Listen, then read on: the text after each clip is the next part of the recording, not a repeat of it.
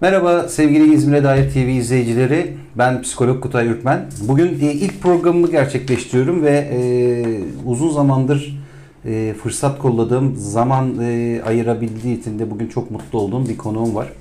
Sevgili dostum Hakan Urgancı.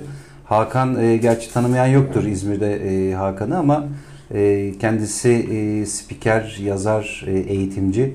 Bugün de sağ olsun beni kırmadı geldi. Güzel, keyifli bir sohbette e, buluştuk Hakan'la. Hoş geldin Hakan. Hoş bulduk. Çok teşekkür ederim. Nasıl gidiyor hayat? Anca hakikaten denk getirebildik. Evet, doğru. Ee, ben de sabırsızlanıyordum seninle beraber. Ortak zaten bu sohbetleri yapıyoruz, karşılıklı Doğru. yapıyoruz ama kamera önünde yapmakta ya da işte biz de radyoda seni ağırlıyoruz. Radyoda yapmakta başka bir şey. Yani e, bu güzelliğin, buradan çıkan e, güzelliğin e, yayılması, paylaşılması zaten biliyorsun iyi bir yayın ne demek? Güzel bir sohbet demek. Aslında birlikte e, kotardığımız o keyifli zamanı karşıya aktarabilmek e, ne güzel ne mutlu. Doğru. Teşekkür ederim tekrar geldiğin Ben için. teşekkür ederim. Ee, sevgili dostlar, e, Hakan'ı ben çok uzun zamandır tanıyorum. Ee, bir e, eğitim e, vasıtasıyla tanışmıştık. Beraber bir e, eğitimde e, sahne almıştık. E, sonrasında da böyle arkadaşlığımız, dostluğumuz uzun yıllardır gün geçtikçe de böyle pekişerek gidiyor. Ben tabii e, böyle e, ilk girişte böyle sadece kısıtlı bir e, tabirlerle onu ifade ettim. İşte yazar kimliğinden bahsettim, spiker kimliğinden bahsettim, eğitimci kimliğinden bahsettim ama onun dışında benim tanıdığım, bildiğim Hakan oldukça böyle entelektüel, çok güzel sohbetlerde, çok güzel e, kendisinden şeyler öğrendiğim, her bir sohbetim sonrasında böyle zenginleştiğimi hissettiğim, hatta e, Instagram'da çok böyle büyük keyifle takip ediyorum. Son dönemlerde e, gezdim gördüm diye bir e, sayfan da var. Sayfanı doğru hatırladın mı Ee, adını? e, tema olarak evet. Tema- İsmi okudum, izledim, Ha, okudum yedim. izledim. Çok pardon. Doğru. Ee, is- ismini yanlış hatırladım. Özür dilerim. O yüzden böyle e, gittiği yerleri de bize e, çok objektif bir şekilde artısıyla eksiğiyle anlatan iyi bir gezgin.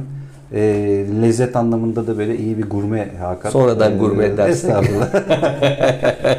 o yüzden e, her zaman böyle keyifle sohbet ettiğim bir dostum Hakan. Nasıl gidiyor Hakan hayat? Onun dışında Ee, birazcık böyle zor günler yaşıyoruz son e, bir buçuk iki senedir. Malum e, dünyanın içinde yaşadığı e, bir zorluk bu aslında ama e, senin de benim gibi böyle sahne işlerin, eğitim işlerin olduğu için birazcık işlerimiz bizim sekteye uğradı. E, çok da özledik açıkçası. E, seninle de yolda gelirken de sohbet evet. etmiştik. E, biraz böyle sahnelerle, alkışlarla, seyircilerle buluşmayı özledik. tabii biz Ee, onunla besleniyoruz çünkü. Doğru, doğru. Birazcık filmi geriye alarak anlatayım. Ya pandemi döneminde tabii ki e, pek çok sektör etkilendi ama en çok etkilenen sektörlerin başında bizim sektör geliyor herhalde. E, direkt insana karşı, insanla yapılan işler, e, sahnede yapılan işler direkt sekteye uğradı. E, insanların e, yani artık öyle bir garip, sürreel bir dünya içindeyiz ki e, el sıkışmak yerine hani Evet. tok- e, yumruk vurmak moda oldu. Düşünsene ya eskiden elini öptüğün bir amcaya gelip yumruk vuruyorsun bir garip hissediyorsun o zaman kendinle yabancılaşıyorsun. Ya ne yapıyorum ben falan diyorsun. Yeni yeni tekrar başladı el sıkışmalar ama işin enteresan tarafı başkalarının da söylediği gibi ya vakalar binken biz e, suyu bile neredeyse savunmuyorduk. Evet. Şimdi her şeyi yapıyoruz. Vaka olmuş 20 bini geçmiş diye. Biraz kanıksadık herhalde değil mi? Yani sıkıldık Kanıksandık. ve o, o sıkılmadan dolayı da kanıksanmak zorunda kalındı İlk sanırım. panik geçti Evet. Ee, ama halen daha herhalde o kapalı ortamda bizim yaptığımız işi yapmakla ilgili tam olarak şey değişmiş değil galiba. Değil. Biraz kırılıyor mu? Sen Biraz- daha yakınsın. Biraz şöyle şimdi son e, bu e, bazı yasakların e, gevşetilmesi sonrasında e, kapalı salonlarda bu tür aktivitelere izin verildi ama mesela işte bir koltuk dolu bir koltuk boş şeklinde böyle bir şey var. Bir de onun dışında hani sabit koltuk düzeni olmayan salonlarda da e, her 6 metrekareye maksimum bir kişi denk gelecek şekilde e, sandalyeleri ya da oturma düzenini konumlandırarak bir aktivite yapabiliyorsun. Yasal çerçevesi şu anda bu e, vaziyette. E, ama yavaş yavaş açılmaya başladı. Ben mesela geçenlerde e, Bostanlı Suat Taşer e, tiyatro eskiden açık hava tiyatrosuydu artık biliyorsun üstünde kapattılar onun. E, Dolayısıyla üstü kapalı vaziyetteyken bir tiyatro oyununa gittim orada. Yine bir koltuk dolu bir koltuk boş şeklinde bir düzen alınmıştı.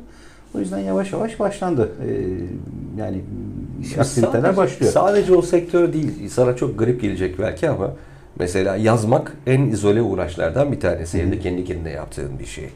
E, dolayısıyla en az etkilenecek şeyin bu olması lazım. Hatta artması lazım ama mesela benim yazımı da etkiledi bu. E, ben düzenli olarak bir şeyler yazan bir insanım. Hem Yeni Asır'da her hafta yazıyorum Biliyorum. yıllardır. Onun haricinde de biliyorsun yayınlanmış 8 kitabım var. Evet. Dokuzuncusu ve onuncusu yolda neredeyse. Fakat mesela dokuzuncu kitap çok sekteye uğradı. Neden diyeceksin? Ee, ağırlıklı olarak son yıllarda ben biraz daha Netflix tarzı e, gizem romanları, Hı.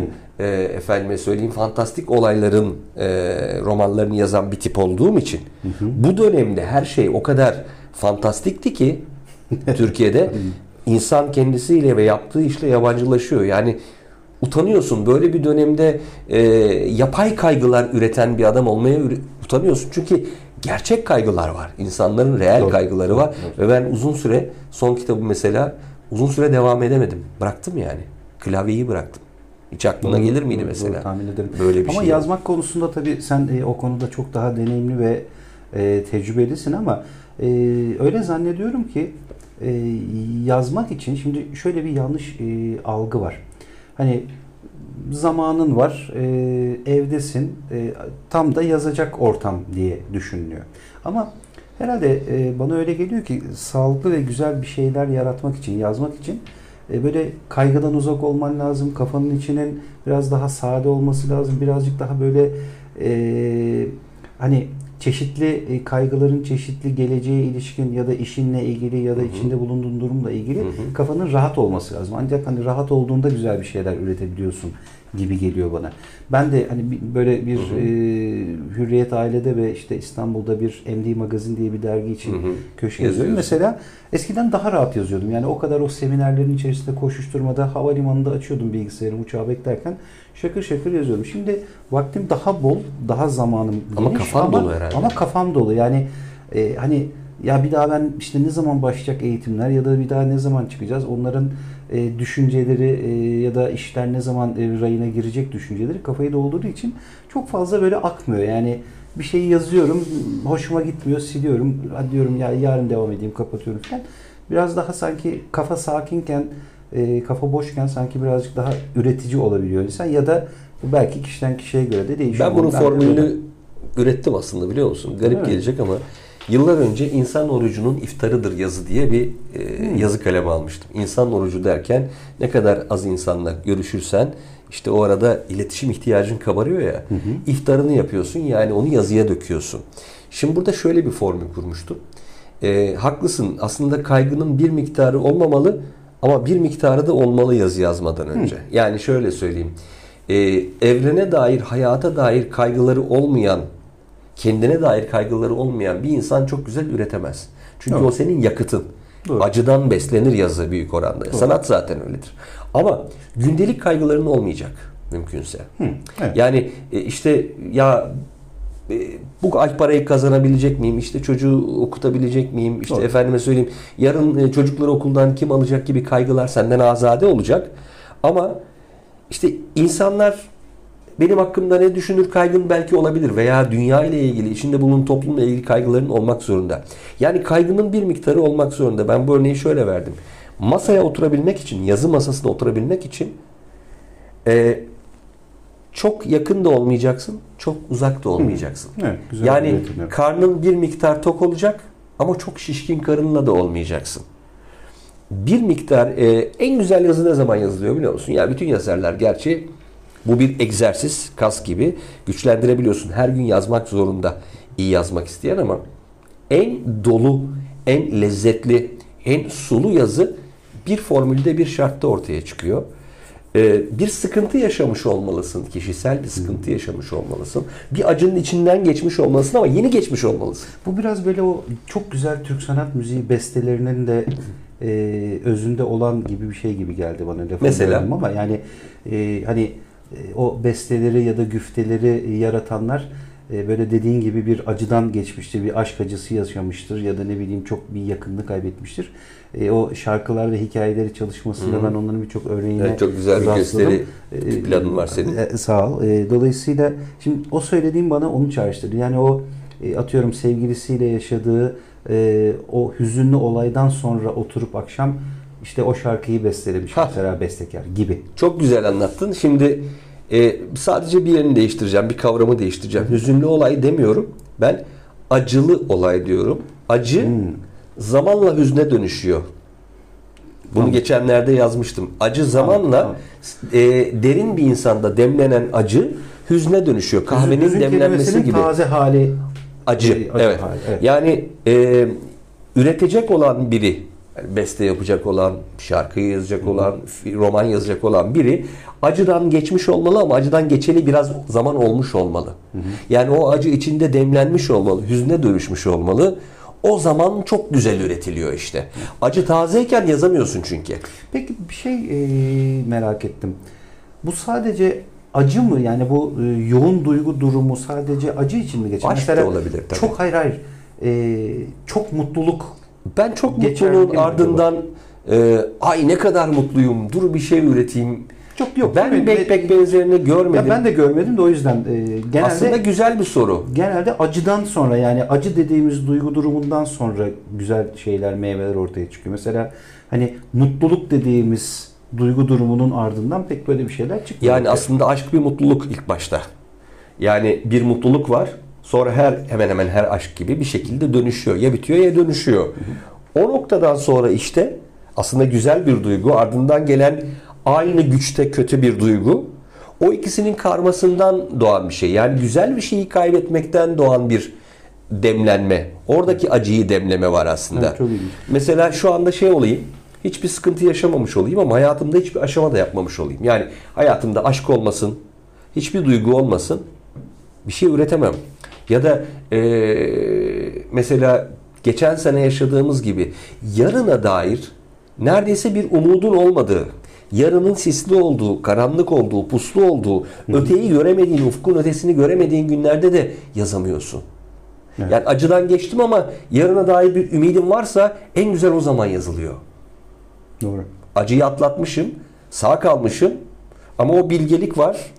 Çantalarım dolu. Çantalarım duygu Evet. dolu ama benim yürümeye artık gücüm var. Çünkü acının ilk kısmını atlatmışım.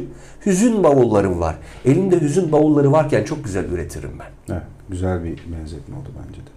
Ee, Evet. Ee, biraz önce sen son 2-3 paragraf öncesini söylerken şunu da düşün mesela dedin ya hani aşk bir duygu durumu ve bir mutluluk içeren bir duygu durumu. Ama mesela e, o o duygu durumu içerisinde onun en yüksek seviyede mutluluğunu yaşarken hiç ben e, oturup da şarkı besteleyen ya da böyle e, çok güzel şiirler yazan kişilere denk gelmedim. Ne zaman ki o çok mutluluk duygu durumu birdenbire bir hezayana dönüşüyor işte e, sevgilisiyle kavga ediyor ayrılıyor o zaman üretiyor insan bu tür şeyleri. Bir oturup şiir Kesinlikle. yazabiliyor, bir şarkı besteleyebiliyor. Çünkü bunun Ya için bir yazı yalnızlığa yazabiliyor. ihtiyacımız yok mu? Yalnızlığa öyle. ihtiyacımız var değil mi? Yani iyi bir üretim için sanatçının mutlak bir yalnızlığa ihtiyacı var. Çevresinde kimse olmayacak. Kendi kendiyle baş başa kalacak ki kendi derinine inebilecek. Yani kendi karanlıklarına inebilecek. Mahzen olduğunu düşün. Hava güzel mesela. Günlük güneşlik. Ne yaparız? Hadi gel Kutay pikniğe gideriz gidelim deriz. Ne yaparız? Hadi gel e, plaja gidelim deriz değil mi? Ya hadi gel Kutay Bodrum'da oturalım diyecek halimiz yok. Ya da Kutay beni yalnız bırak diyecek halim yok. Hava kötüyken, kasvetliyken, canımız sıkkınken işte ancak o zaman kendi derinimize inip bakmaya niyet ederiz. İşte o zaman insanlardan soyutlanırız. İnsanlardan soyut üretebilmek için Demek ki bir sıkıntımızın olması lazım. Yoksa insan o enerjideyken, o dışa dönük halindeyken dur ben bir beste yapayım demesi Doğru, bir doğru. garip. Yani acının böyle bir yakıt sağladığını düşünebiliriz bence. Doğru. Gerçi hani o vaziyetteyken de besteler yapılıyor ama o, o besteleri işte görüyoruz. Onlar iki günlük besteler. iki gün dinliyoruz. Ondan sonra. Yani, kalıcı olmuyorlar yani. Çok arabesk olabilir ya da ne bileyim belki Makber ne zaman bilmiyorum Makber'in hikayesini sen biliyorsun Ee, hikayesini. Makber'in hikayesini bilmiyorum. Ona henüz ulaşmadım ya da belki bul, bulamadım. Belki de Geniş bakmadım ama boşlukta simsiyah açılan o kapıdan girince Ee, başlayacak her şey. Ya yani şarkıyı biliyorum, sözlerini de biliyorum da hani hikayesi hakkında bilgim yok. Böyle Yok ben bildiğimi belli etmeye çalışıyorum. Ha e, sen biliyorsan sen anlat o zaman. Bak, Pardon ya. yok yok hayır. Birazcık Sözlerini bildiğimi. Ha sözler. Tamam. Ama hikayesini ben de bilmiyorum ama Hı. şimdi sen söyleyince merak ettim bir program sonrasında araştırayım ama e, işte o duygun yoğunluğu olmadan ortaya çıkan eser demeye çok dilim varmıyor da bu özellikle Türkçe sözü pop müzikte böyle bir gün çıkıp bir iki gün dinlenip sonra e, hiç kimsenin bir daha dinlemediği unutulan şarkılar var ya hani e, beste yapılırsa da demek ki öyle yapılıyor. E, Şimdi çok şarkı ismi söylemeyeyim ama çok böyle kolay harcanan, kolay tüketilen, çabuk unutulan şarkılarda demek ki öyle anlarda böyle lay lay lom anlarında yapılıp sonra da kolay unutulmaya da mahkum oluyor. Hakan bir de senin e, Instagram'dan çok böyle severek, keyifle takip ettiğim e, videolarım var. Böyle her biri e, ne denk geldiğimde hatta arada açıp böyle e, sayfaya düşmediği zaman senin sayfana girip bakıyorum ya bugün acaba video koymuş diye ama son dönemde biraz seyrelttin galiba e, onları video Seyrettim, sayısını. doğru. doğru. E, onu e, ben yolda gelirken soracaktım sana aslında e, unuttum. Şu anda aklıma geldi bu konu açıldığı için. Acaba var mı bir e, sebebi? Var var yani e, bunun da aslında pandemi demeyelim de pandemiden sonra ortaya çıkan e, karanlık atmosferle alakası var. Şu anda çok dünya olarak zaten çok zor bir süreçten geçiyoruz. Ülkemiz de tabii bundan nasibini alıyor. E, pandemi hala geçmiş değil. Hı hı. Ve bununla ilgili aşı dayatmaları var. Ben aşı olmuş bir insanım ama dayatmanın doğru olduğunu düşünenlerden değilim. Hı hı. Ee, üzerimize dünya kadar enformasyon yağıyor. Biz aşı olup olmayacağımızı bile bilmiyoruz. Hangisinin daha faydalı olduğunu hala net olarak bilmiyoruz. Hı hı. İnsanlar her konuda ikiye ayrılmış durumda. Ekonomik kriz derinleşiyor. Bir taraftan göçmen sorunumuz var ve çok ciddi beni kaygılandırıyor bu. Evet, ee, ciddi bence şu anda Türkiye'nin önündeki en önemli sorun göçmen sorunu. İnşallah ben haksız çıkarım zaman içinde. Bir uzman değilim. Ama e, bu dönemde mesela ben hayata dair söylemleri olan bir insanım. Hayata dair deneme denir zaten onlara biliyorsun. Hı hı. O söylemleri 1 dakika ile 5 dakika arasında videolar yapıp hı hı. insanlarla paylaşıyorum. Sağ olsunlar çok da tutuluyor. E, yangınlarla ilgili bir komplo teorisi kendimce ileri sürdüm ve şimdiye kadar en çok paylaşılan garip bir şekilde video o oldu. Hı hı. E, fakat aslında benim paylaştığım bu değil. İnsanlara ve ilişkilere dair. E, yani psikoloji benim de aslında temel ilgi alanım. Senin gibi bir uzmanlığım yok ama bir bir şeyi neden yapar? Benim hayatta bütün merak ettiğim şey oldu. Başka hiçbir şey merak etmedim. Ya motor nasıl çalışır merak etmedim hiçbir zaman. Ama bir insanın kafasının içi nasıl çalışır bunu hep merak ettim ve bunu irdeledim. Fakat e, güzel hikayeler de anlatıyorum. Şu anda o kadar ciddi bir sorun var ki kendimle yine yabancılaştım ve dedim ki ya bir dakika çok fazla böyle normal hayata dair normal şeyler ortaya koymak saçma geldi bana. Şu dönem için. Hani yani sırf e, artık takipçime ayıp olmasın diye 3-5 günde bir bir şey koyuyorum ama e, çok kozmetik, çok e, kozmetik mi lüks geldi. Ama. Yani önümüzde çok daha somut kaygılar var. Ya dedim kardeşim sen ne anlatıyorsun ya? Yani kendime baktım ne anlatıyorsun sen? Neden bahsediyorsun? Yani muhtemelen hani e, takip edenler, izleyenler e, böyle bizler büyük bir zevkle, keyifle izlediğimiz için çok öyle düşünmeyecektik ama hani bu farkındalığa senin varıp e, ona göre bir aksiyon alman aslında e, oldukça önemli bir gösterge. Yani tabii öngörmek, bir şeyleri öngörmek yapmak gerekiyor. Birbirimize çok yargılar olduk. Her konuda her konuda e, ayrışıyoruz, bölüşüyoruz. Bu çok tehlikeli. Doğru. Şimdi kutuplaşmalar çok fazla ne yazık. Bu kutuplaşmaları daha da kaşıyabilecek bir mülteci sorunuyla karşı karşıyayız. Çok ciddi bir sorunla karşı karşıyayız. E, dün e, bir e, anket yapılmış. 100 kişiye sormuşlar hani Suriyelilerden memnun musunuz diye. 98'i Suriyeli çıkmış. Yani o yüzden ülke o vaziyette. Onu da gördüm ya. Ya e, mizah konusunda dünya çapında bir milletiz. Gerçekten inanılmaz bir zeka, inanılmaz bir üretim yaratıcılık var ama neden bunu hoşgörüye dönüştüremiyoruz? O şekilde kullanamıyoruz. Neden yapamıyoruz? Evet. Gerçekten bu düşünülmesi gereken o şey. O konuda eski yıllarda hani ben çocukluğumdan hatırlıyorum mesela Gırgır dergisinin içerisindeki o politik karikatürleri falan hatırlıyorum. Çok daha böyle hoşgörü Şimdi ve mümkün şey zemini vardı değil mi? Çok daha kadar. renkliydi. Hatta hani yine böyle çocukluk yıllarımdan hatırladığım o siyah beyaz e, TRT 1 kanalının olduğu işte e, siyasetçilerimizin çıkıp e, aynı masa etrafında dördünün beşinin oturduğu tartıştı. Arada böyle birazcık seslerin yükseldi ama neticede yine hani tokalaşıp ayrıldıkları programlar izliyorduk. E, o hoşgörü ortamı sanki tabii aslında bu sadece siyasette hoşgörü değil. genel anlamda hoşgörüye ilişkin bir sıkıntımız var. Yani bugün trafikte de aynı hoşgörüsüzlüğü yaşıyoruz ya da ne bileyim bir sıra beklerken de bir yerde aynı hoşgörüsüzlüğe denk gelebiliyoruz. O yüzden birazcık o konuda e, eksikliğimiz artıyor Yani çok sürreel bir ülke burası. Ben hep söylüyorum. Ee, yani işçilerin solu koruması gereken işçilerin sağ tarafta yer aldığı, sağ cenahta yer aldığı, sağda yer alması gereken zengin çocuklarının sol propagandası yaptığı, e, efendime söyleyeyim Kıvırcık Ali'nin kel, Burcu Esmer Soy'un sarışın olduğu, e, en çok güvenilmesi gereken kişilerin en güvenilmezler listesinde yer aldığı ama bir mafya liderinin açıklamalarının e, en çok güvenilen, en çok tıklanan, 50 en çok 50 izlenen yakın ve izlenme. en çok eğlenceli şey haline geldiği ilginç sürreel bir ülkeyiz bu. Yani hakikaten hep diyorlar ya ya vatandaşı olmasan gerçekten eğlenceli bir ülke diye. yani anlatmak mümkün değil bu ülkeyi ya yaşamadan anlamak ne, nevi şahsına münhasır bir Çok. ülkeyiz diyebiliriz değil mi? Çok kesinlikle.